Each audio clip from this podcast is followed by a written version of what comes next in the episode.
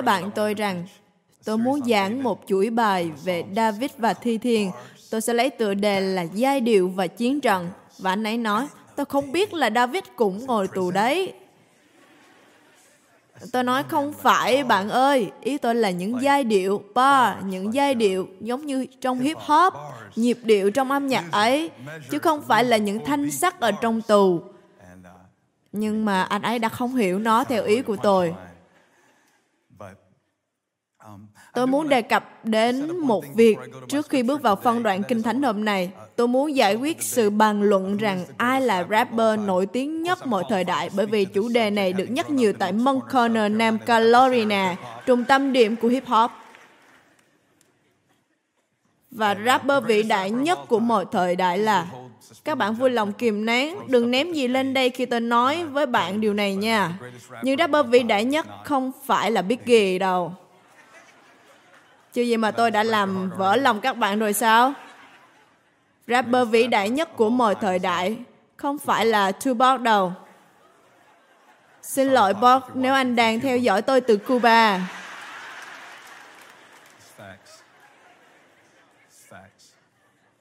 Không phải Jay-Z. Cũng không phải Kenya. Các bạn có vẻ như hoàn toàn đồng ý với tôi nhỉ?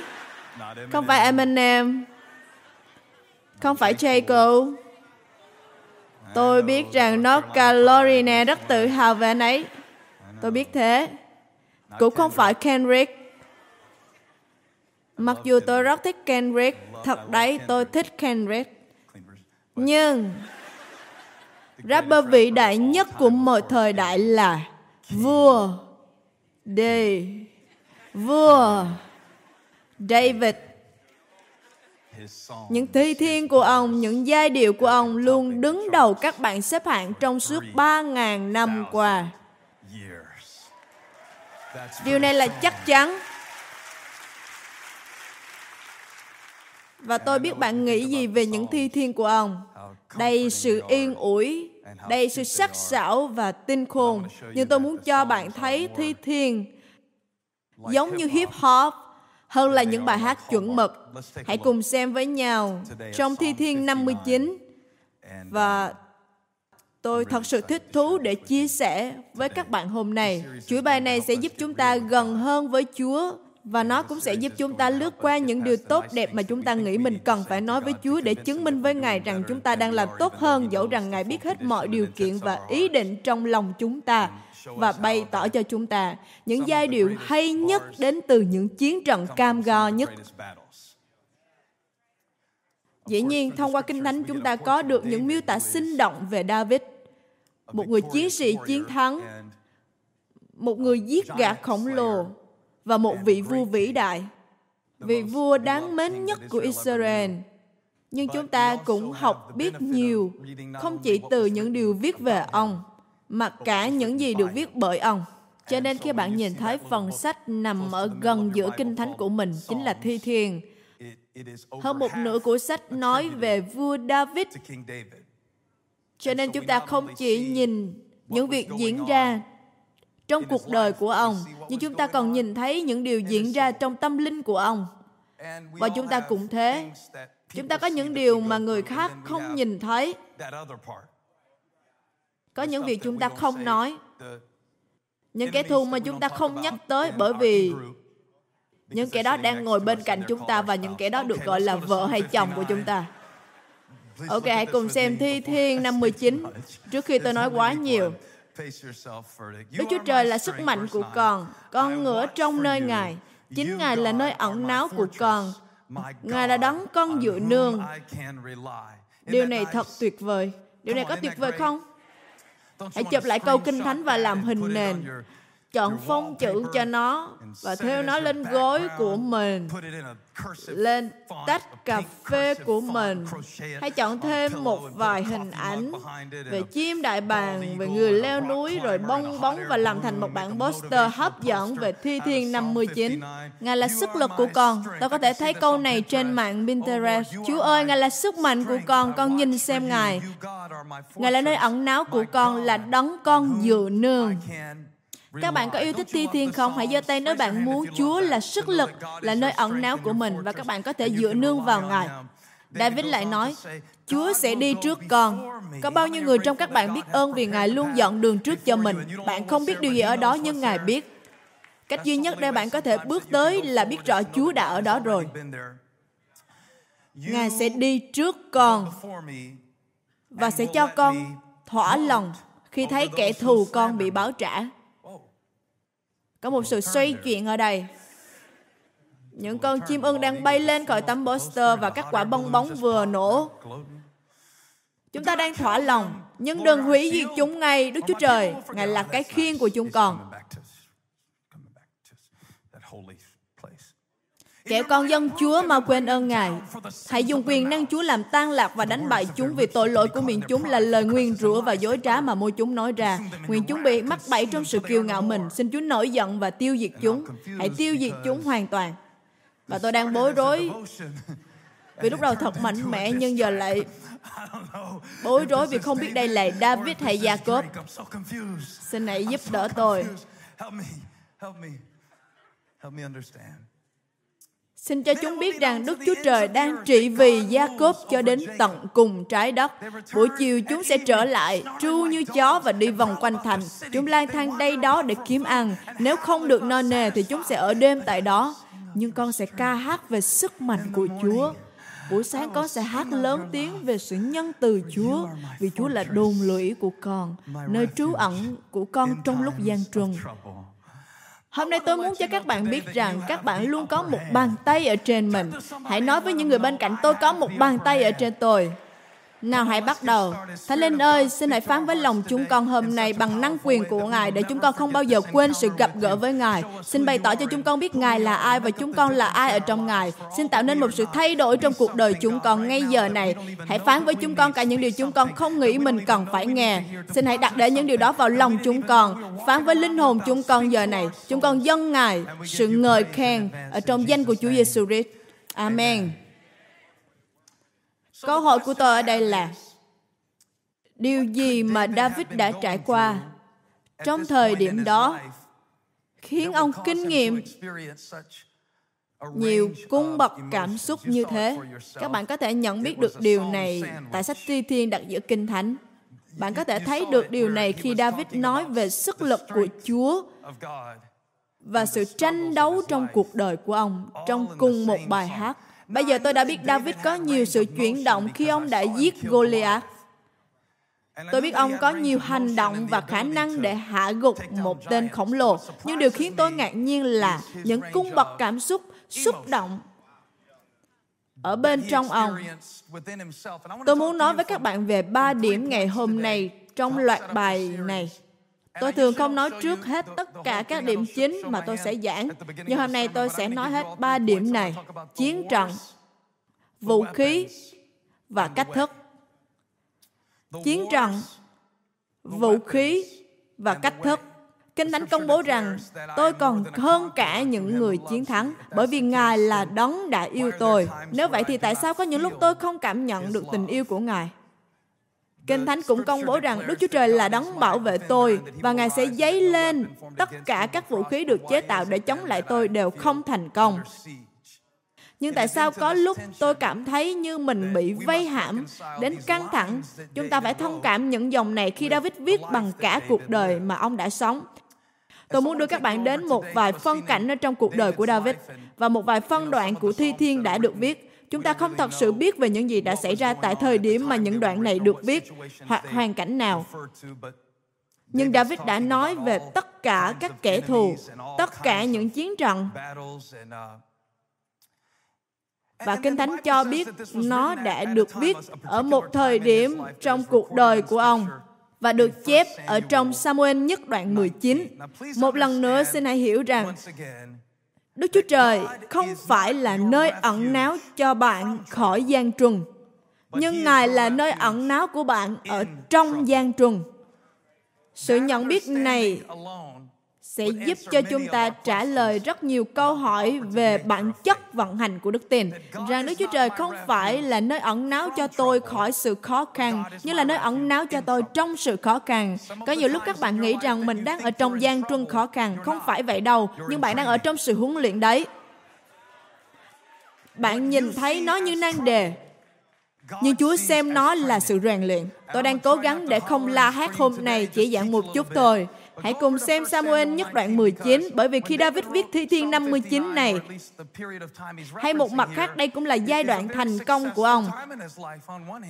Ý tôi là ông đã được sức giàu để làm vua, và ông có được một cơ hội rất tuyệt, rất ngầu trước mặt các anh em của mình là người duy nhất được chọn để thay thế vua Saul. Ông được gọi là người theo lòng của Đức Chúa Trời.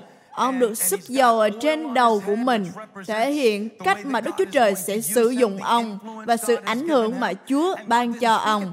Và Chúa không phán nó với ông như cách Ngài phán với Joseph thông qua giấc mơ, nhưng Ngài phán với ông trước sự chứng kiến của gia đình. Cho nên khi Chúa phán với Joseph, ta sẽ khiến con được lớn mạnh, Joseph phải cố gắng thuyết phục mọi người về điều đó. Nhưng David lại được Chúa phán trước mặt các anh của mình, cho nên tất cả mọi người đều biết về sự đặc biệt của ông. Nếu họ không biết lúc ông được sức giàu, thì chắc họ cũng đã biết khi ông giết Goliath Goliath. Có bao nhiêu người trong các bạn chưa bao giờ nghe sứ điệp về David và Goliath? Tôi còn phải biết nếu bạn chưa bao giờ nghe thì tôi sẽ không đi ngay vào nó. Nhưng có một tình tiết được tiết lộ cho các bạn rằng Goliath đã bị đánh bại. Sẵn tiện thì điều này cũng dành cho những tên Goliath trong cuộc đời của bạn rằng bọn chúng sẽ bị đánh bại. Bọn chúng có thể to hơn bạn, có thể lớn hơn bạn, có thể thách thức bạn. Có thể bạn chưa thấy trận chiến nào như thế, nhưng Goliath đã bị hạ gục. Để tôi nói cho bạn điều này. Khi David đứng trước Goliath, trước khi ném viên đá, ông đã thốt lên một vài giai điệu. Tôi có thể chỉ cho bạn những điều này không? Bởi vì bạn không biết đấy, David là một rapper chiến trận chính gốc. Có thể trong tâm trí bạn luôn nhìn ông với cây đàn hạt và con chiên, rồi một tay ông đánh chiên, một tay ông gãy đàn. David bước đến Goliath và hãy nhìn xem điều này. Ông nhìn Goliath và bắt đầu công bố những điều Đức Chúa Trời sẽ làm. Đây chính là nguyên tắc. Hãy viết lên những giai điệu trước trận chiến của mình. Đừng chờ đợi cho đến khi sự việc chuyển biến tích cực rồi mới dâng Chúa sự vinh hiển. Đừng đợi cho đến khi biển rẽ và bạn đứng trên đất khô rồi mới công bố rằng Đức Chúa Trời có thể rẽ nước. Đừng chờ đợi cho đến khi mọi thứ được hoàn hảo rồi mới vui hưởng sự hiện diện của Chúa. Đừng chờ đợi cho đến khi bạn xong việc mình rồi mới nói với Chúa rằng Chúa ơi, có con đây, xin hãy sai con, dùng con. Đức Chúa Trời đang tìm kiếm những người sẵn sàng kêu gào trước khi bức tường đầu tiên bị sập đổ. Những người sẽ thổi kèn trong khi bạn vẫn đang nhìn về kẻ thù trên vùng đất đã bị chiếm giữ. David đứng trước Goliath và tôi biết các bạn đã biết về câu chuyện này. Nhưng phòng trường hợp có những người chưa nghe. Ông đã đến trước Goliath và chụp lấy micro và ông nói với Goliath, Ngươi cầm gươm giáo lao mà đến với ta, còn ta nhân danh Đức Sơ và vạn quân mà đến, tức là Đức Chúa Trời của đạo quân Israel mà ngươi đã thách thức. Câu tiếp theo, hôm nay Đức Sơ va phó ngươi vào tay ta, ta sẽ giết ngươi và cắt đầu ngươi. Các bạn có nghe những nhịp điệu, những giai điệu đằng sau câu kinh thánh này không? Chính hôm nay, ta sẽ ban thay của đạo quân Philippines làm mồi cho chim trời và thú rừng. Khắp thế gian sẽ biết rằng có một Đức Chúa Trời trong dân Israel và David. Sự tự tin của ông không phải chỉ ở trong những gì ông nói, nhưng ở trong những bước chân của ông. Ông tự tin công bố sự đắc thắng trước chiến trận.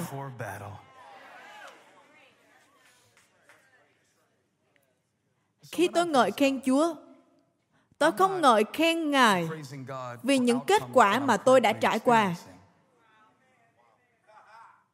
Tôi ngợi khen Chúa vì những lời hứa của Ngài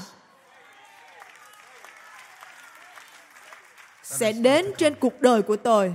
Tôi có thể giảng tiếp tục được không?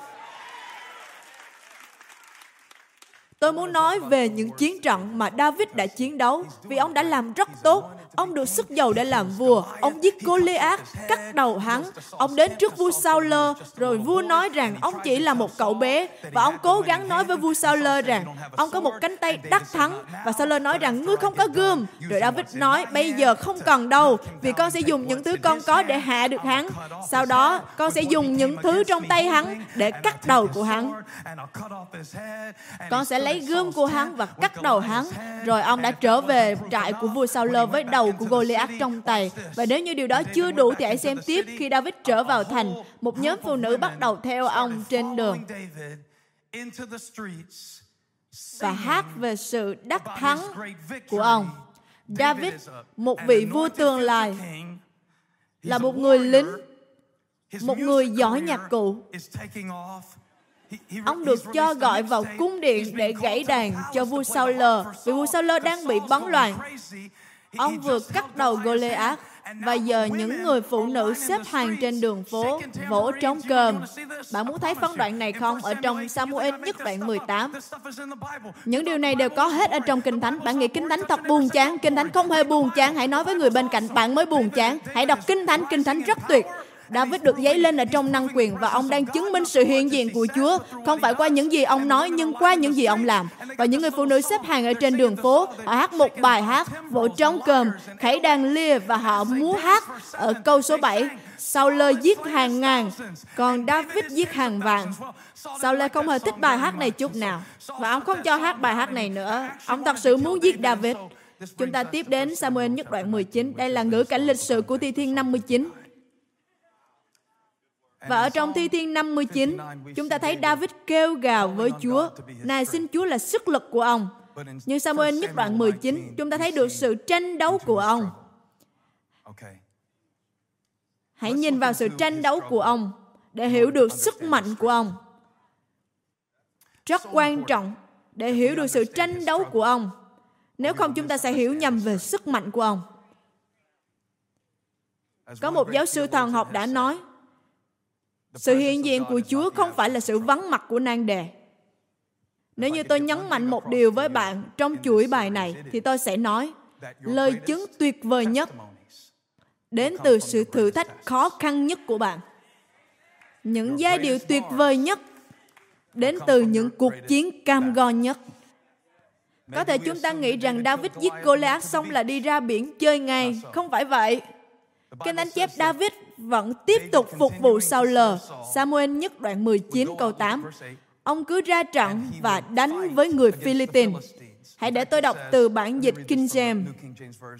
Và chiến tranh lại tiếp diễn bởi vì nó chưa bao giờ dừng lại cả. Và bạn không giết Goliath để giành huy chương vàng rồi trở về nhà mà nhìn mãi vào cái đầu của hắn. Cứ mỗi lần tôi nghe giảng về Goliath, lúc tôi còn nhỏ thì chuyện này kết thúc lúc Goliath ngã xuống. Nhưng bạn có biết Kinh Thánh nói gì về vần thưởng dành cho sự chiến thắng của David không? Đó là thêm nhiều cuộc chiến nữa. Trước khi bạn đăng bài, à, tôi biết có một vài người trong các bạn sẽ đính hôn và trước khi bạn đăng những hình ảnh đính hôn của mình để nó lan truyền trên mạng, rồi mọi người sẽ đến và bình luận. ôi chú ơi hoặc là mất sự tự do rồi hay là rất mừng cho bạn đại loại như thế. Nhưng trước khi bạn lan truyền những hình ảnh đó hãy chắc chắn rằng bạn đã chuẩn bị bởi vì phần thưởng của sự đính hôn là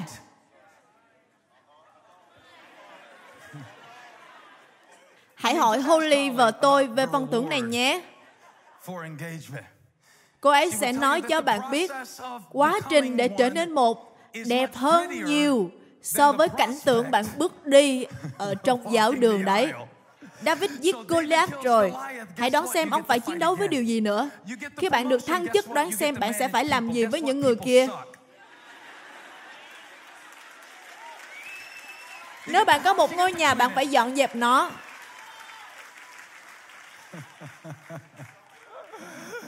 Tôi thích dạng kinh thánh thẳng thắn như thế này.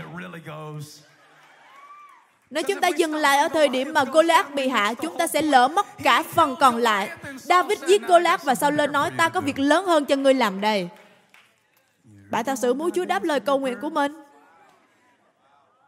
Và rồi chiến tranh lại diễn ra. chiến tranh lại diễn ra Sao cần ai đó để chiến đấu và ông đã làm điều này. Ông sai một người mà ông không hề thích để chiến trận giùm mình. Vì ông thật sự cần người đó, và con người cũng thế. Đôi lúc họ sẽ dùng bạn, vì những việc bạn có thể làm cho họ, nhưng lòng họ thì ghét cay, những sự đe dọa mà bạn mang lại cho họ. Đôi khi,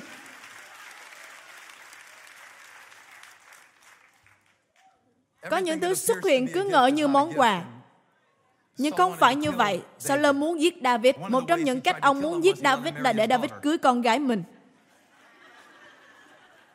Ông nói, ta sẽ gả con gái ta cho người. Nếu người có thể giết 100 tên Philippines, David nói, không vấn đề gì, con sẽ giết 200 tên. Bởi vì lòng ông đang nôn nã tràn đầy khát vọng. Và rồi ông trở về với 200 dương bì của quân Philippines. Để phòng trường hợp các bạn chưa dạy cho con mình ở những điểm này thì tôi sẽ lướt qua phần này. Chỉ cần các bạn nắm được rằng Saul đã định tâm tặng quà cho David, nhưng nó không phải là chúc phước cho David. Có những việc xuất hiện trong cuộc đời chúng ta cứ ngỡ như chiến trận nhưng nó lại là món quà. Nhưng cũng có những việc tưởng như món quà mà thật ra nó lại là những lời rủa xả. David đã chiến đấu với quân Philippines và chúng ta cũng phải chiến đấu với quân Philippines trong cuộc đời mình. Chúng ta đều có Goliath, không phải một tên mà nhiều tên. Khi chúng ta giết tên Goliath này thì tên khác lại xuất hiện, bởi vì Goliath có anh em. Và giữa những nhu cầu phải chiến đấu với quân Philippines, vì những cuộc ngoại chiến thế này đã có nhiều khó khăn rồi. Nhưng tôi không muốn nói về những cuộc ngoại chiến, bởi vì dường như David lại không gặp khó khăn gì khi phải chiến đấu với quân Philippines. David đúng là một lính chiến cừ khôi. Bất kỳ tên Philippines nào xuất hiện, ông đều có thể hạ gục. Đưa ông năm viên đá, ông thậm chí chỉ dùng một đã có thể hạ gục. Vì David biết cách chiến đấu với quân Philippines. Trong chuỗi bài này tôi sẽ chứng minh cho các bạn rằng chiến trận lớn nhất mà David phải chiến đấu không phải là những kẻ đứng trước ông, nhưng là những kẻ ở trong ông. Và trong khi ông chiến đấu với trận chiến ở ngoài này, thì một chiến trận khác ở nhà đang chờ ông.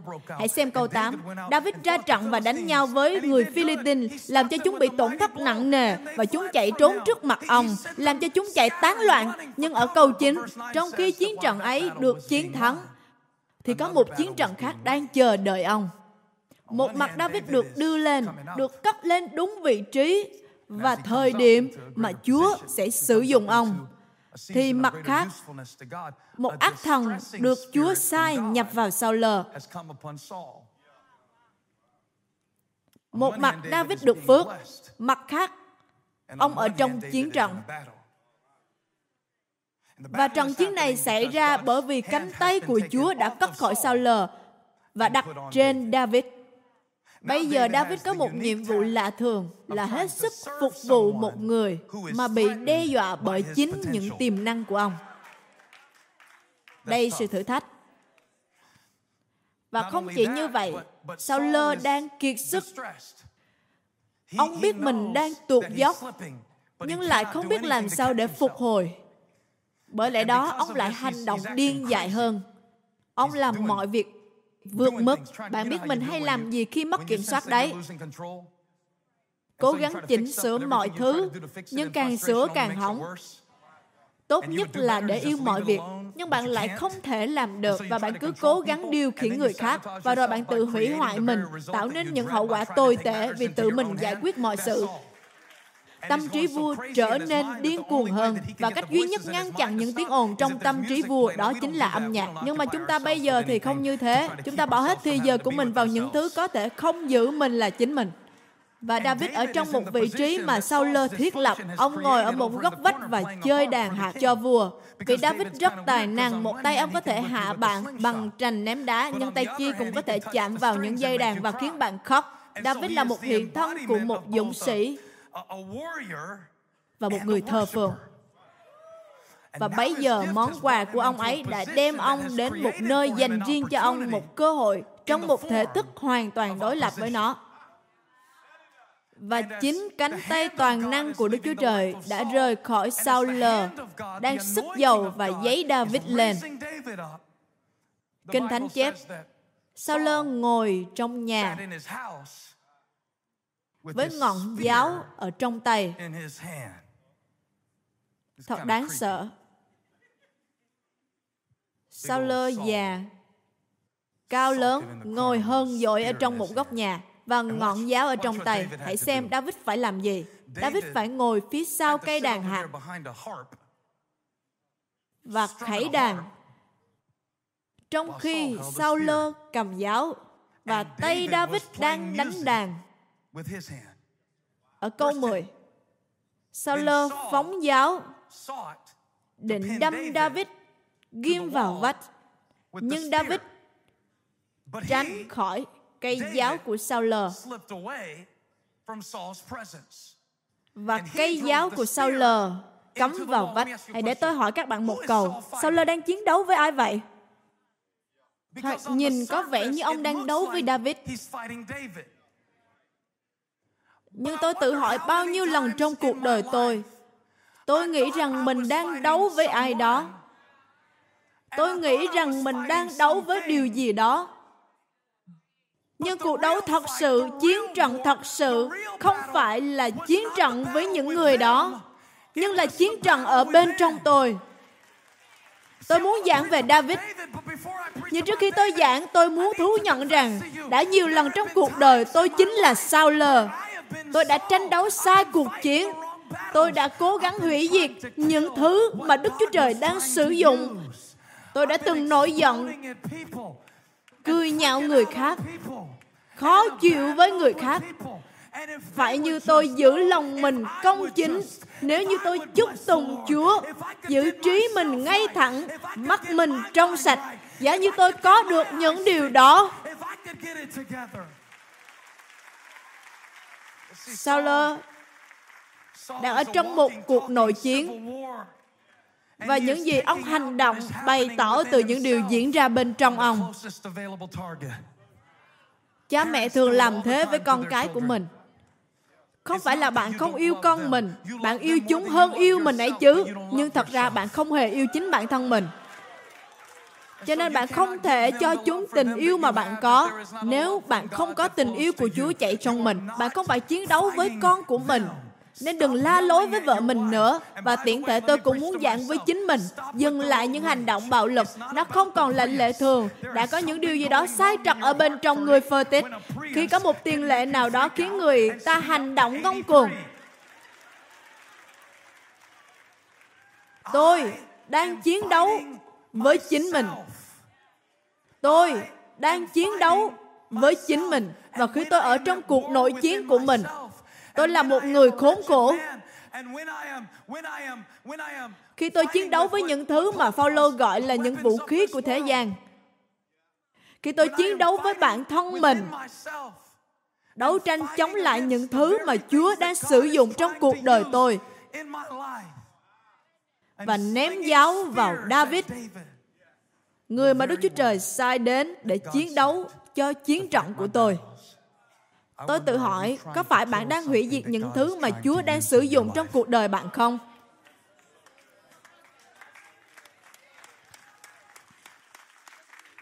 Tôi muốn giảng về David.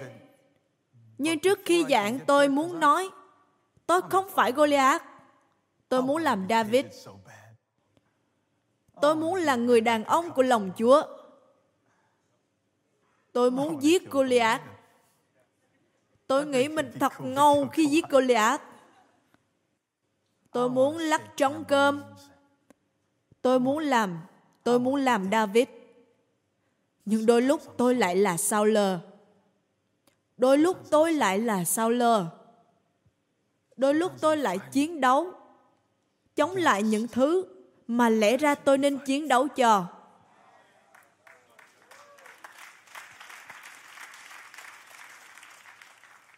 Và bây giờ David phải chọn lựa. Và quyết định này chúng ta sẽ thấy nhiều lần trong chuỗi bài này. Đây chỉ là một phần tóm lược.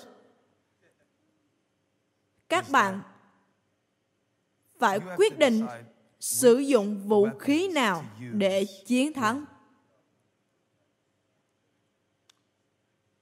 sau lơ định ném giáo vào David, nhưng giáo lại cắm vào vách. Tôi chú ý ngữ cảnh ở đây Xin hãy xem câu tiếp theo. Saul đang ngồi trong nhà với cây giáo ở trong tay. David thì cầm cây đàn. Tay của ông đang ở trên các dây đàn. và tôi đang suy nghĩ bạn biết không nếu như đây là một trò chơi kéo búa bao thì bạn muốn cái nào? Giáo? Lao hay đàn hạt? Bạn thử chọn xem. Hãy xoay sang người bên cạnh kéo búa bao hay giáo. Tôi muốn giáo cơ. Và khi Saul phóng trọt mũi giáo David có một quyết định. Bởi vì Kinh Thánh nói rằng cây giáo của Saul bị cắm vào vách. Và ở đây có một điều mà tôi phải quyết định rằng tôi có nên buông tay khỏi cây đàn bắt lấy cây giáo và ném nó ngược lại không?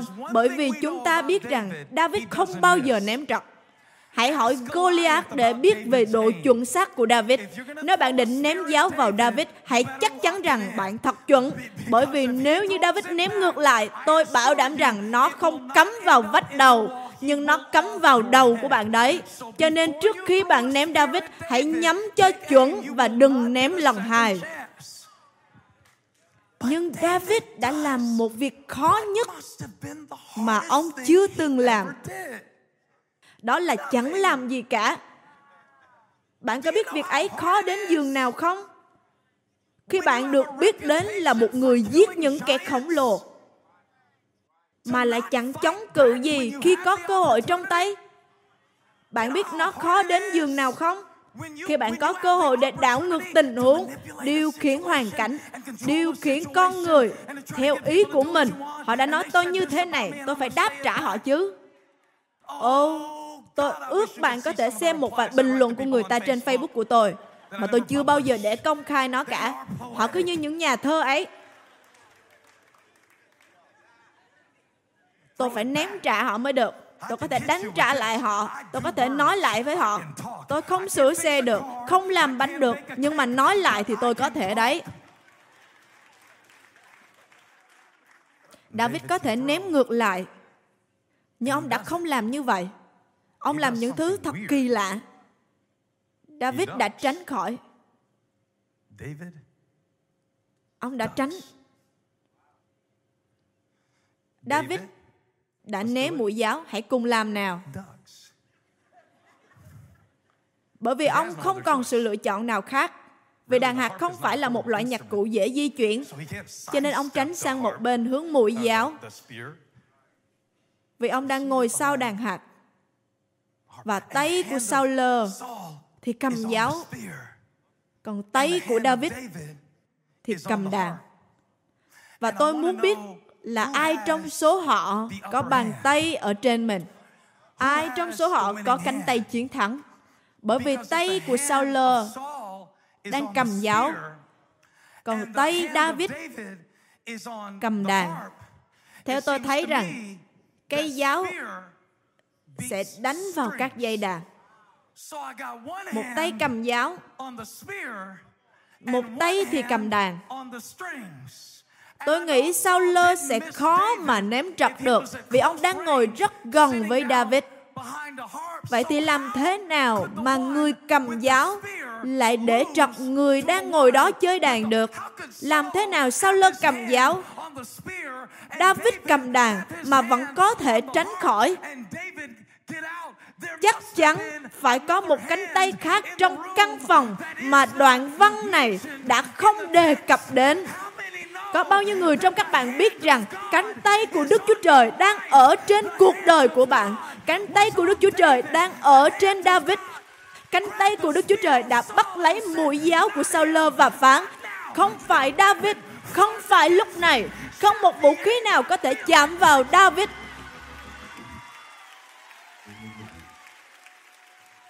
Hãy giữ tay mình trên cây đàn và Đức Chúa Trời sẽ đặt tay Ngài trên ngọn giáo. Ngài sẽ không để nó giết bạn.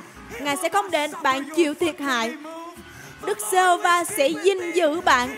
Ngài chẳng chớp mắt hay buồn ngủ.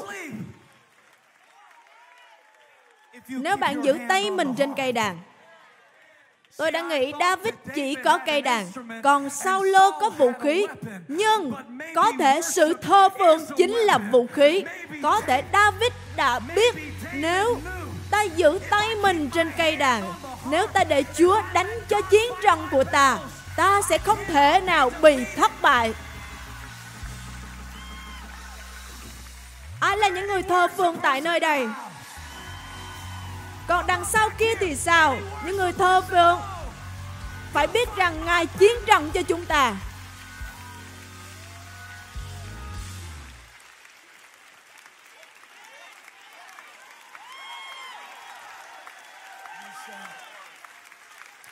Đó không chỉ là cảm xúc, nó là sự sống còn.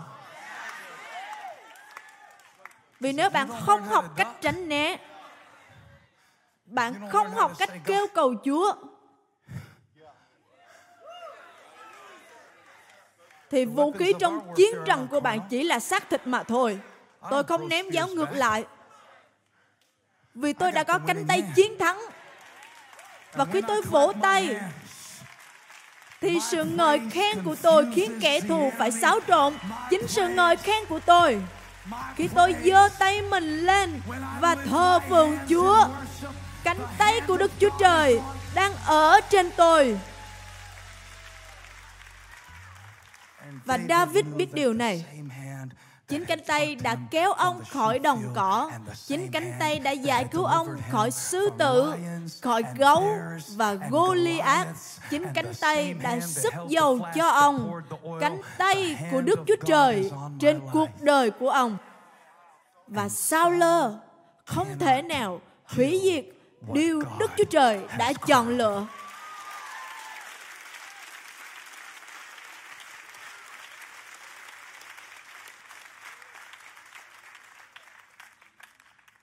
Cách mà tôi chiến đấu là tôi không chiến đấu vì chiến thắng. Đó là cách của thế gian. Tôi chiến đấu từ chiến thắng.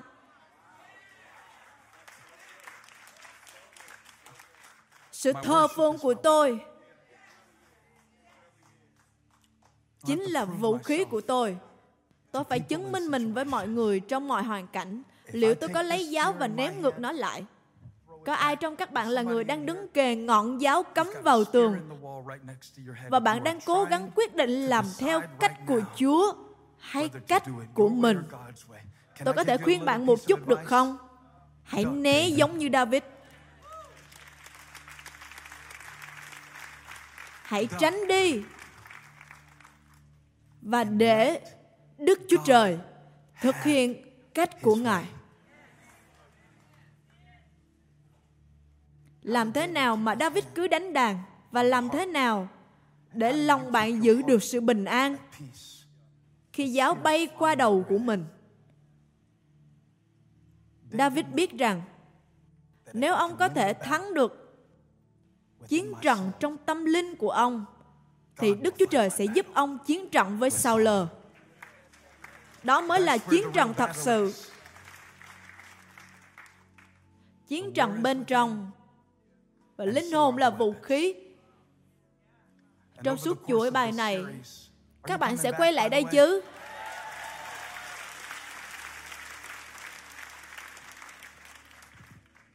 Nếu các bạn quay lại tôi sẽ trình bày nhiều hơn. Chắc phải mất 473 tuần để nói xong chủ đề này đấy.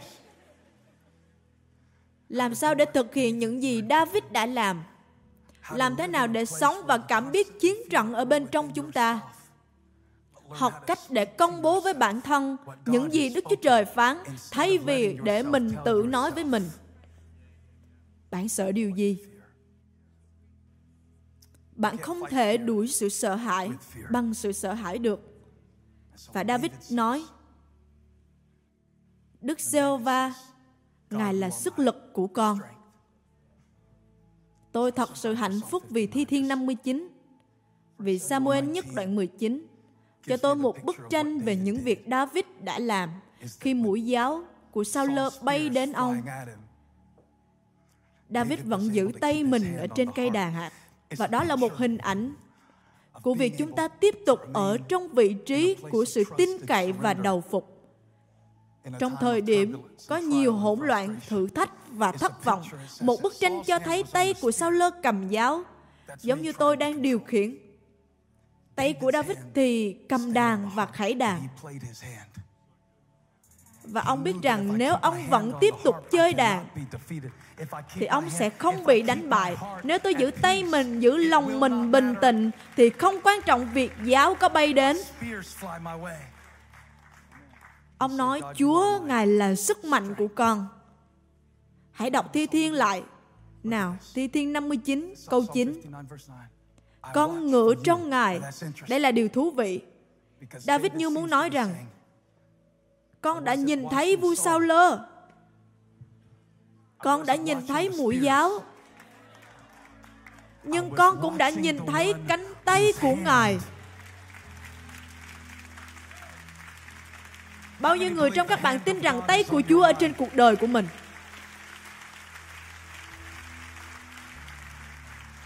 chúng ta biết rằng dấu hiệu của thập tự giá là sự đắc thắng đã được giành lấy bởi vua của chúng ta vĩ đại hơn cả David là Chúa Giêsu Christ. Chúng ta biết David không phải là vị vua cuối cùng ra từ Bethlehem. Chúng ta biết ông là hình bóng của vua trên muôn vua. Chúng ta biết rằng Ngài đã sống lại từ cõi chết và chúng ta đều có sự đắc thắng. Chúng ta không chiến đấu để chiến thắng nữa, nhưng chúng ta chiến đấu từ chiến thắng và cánh tay của Đức giê va ở trên cuộc đời của bạn. Và bạn nói rằng tôi không phải là David, nhưng bạn là David đấy. Vì David có nghĩa là được yêu. Và cùng một tình yêu đã được đổi cho David, cũng đã được đổi cho bạn. Và sao lơ không thể hủy diệt người mà Đức Chúa Trời đã đổi mão và tình yêu hoàn hảo xua đuổi mọi sự sợ hãi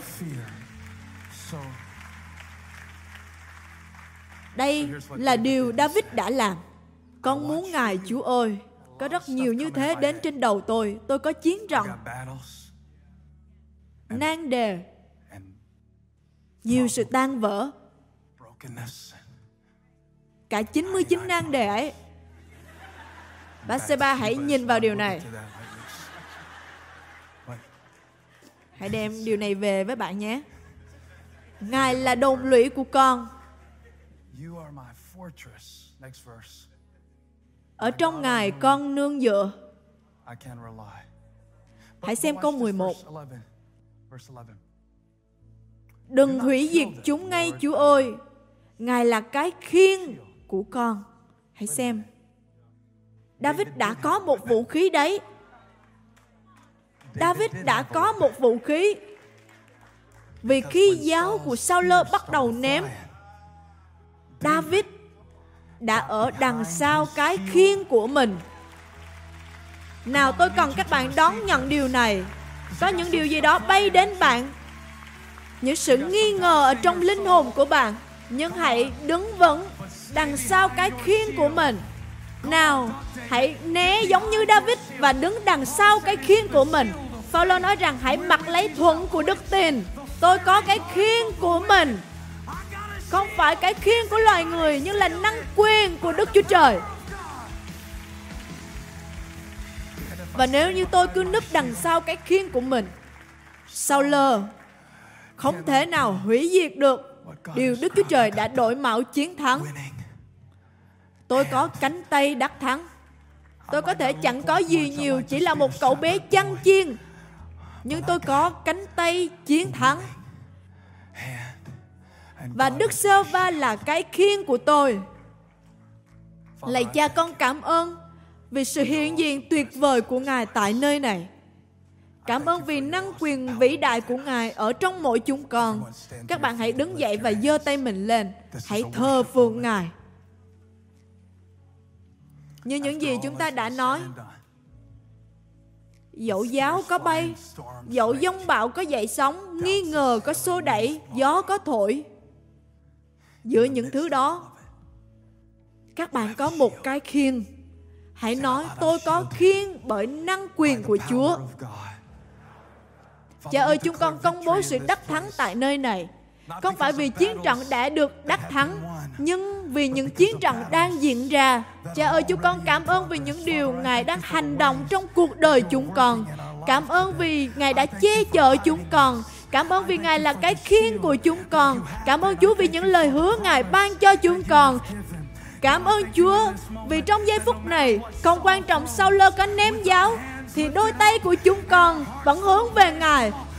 Lòng chúng con vẫn chúc tụng Ngài. Hỡi linh hồn ta, hãy ngợi khen Đức Sêu và mọi điều gì ở trong ta, hãy ca ngợi danh thánh của Ngài. Chúng con tôn cao danh của Ngài, danh vĩ đại của chúng con, danh thánh của Ngài.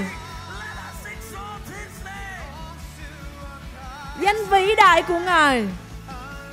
Danh thánh của Ngài.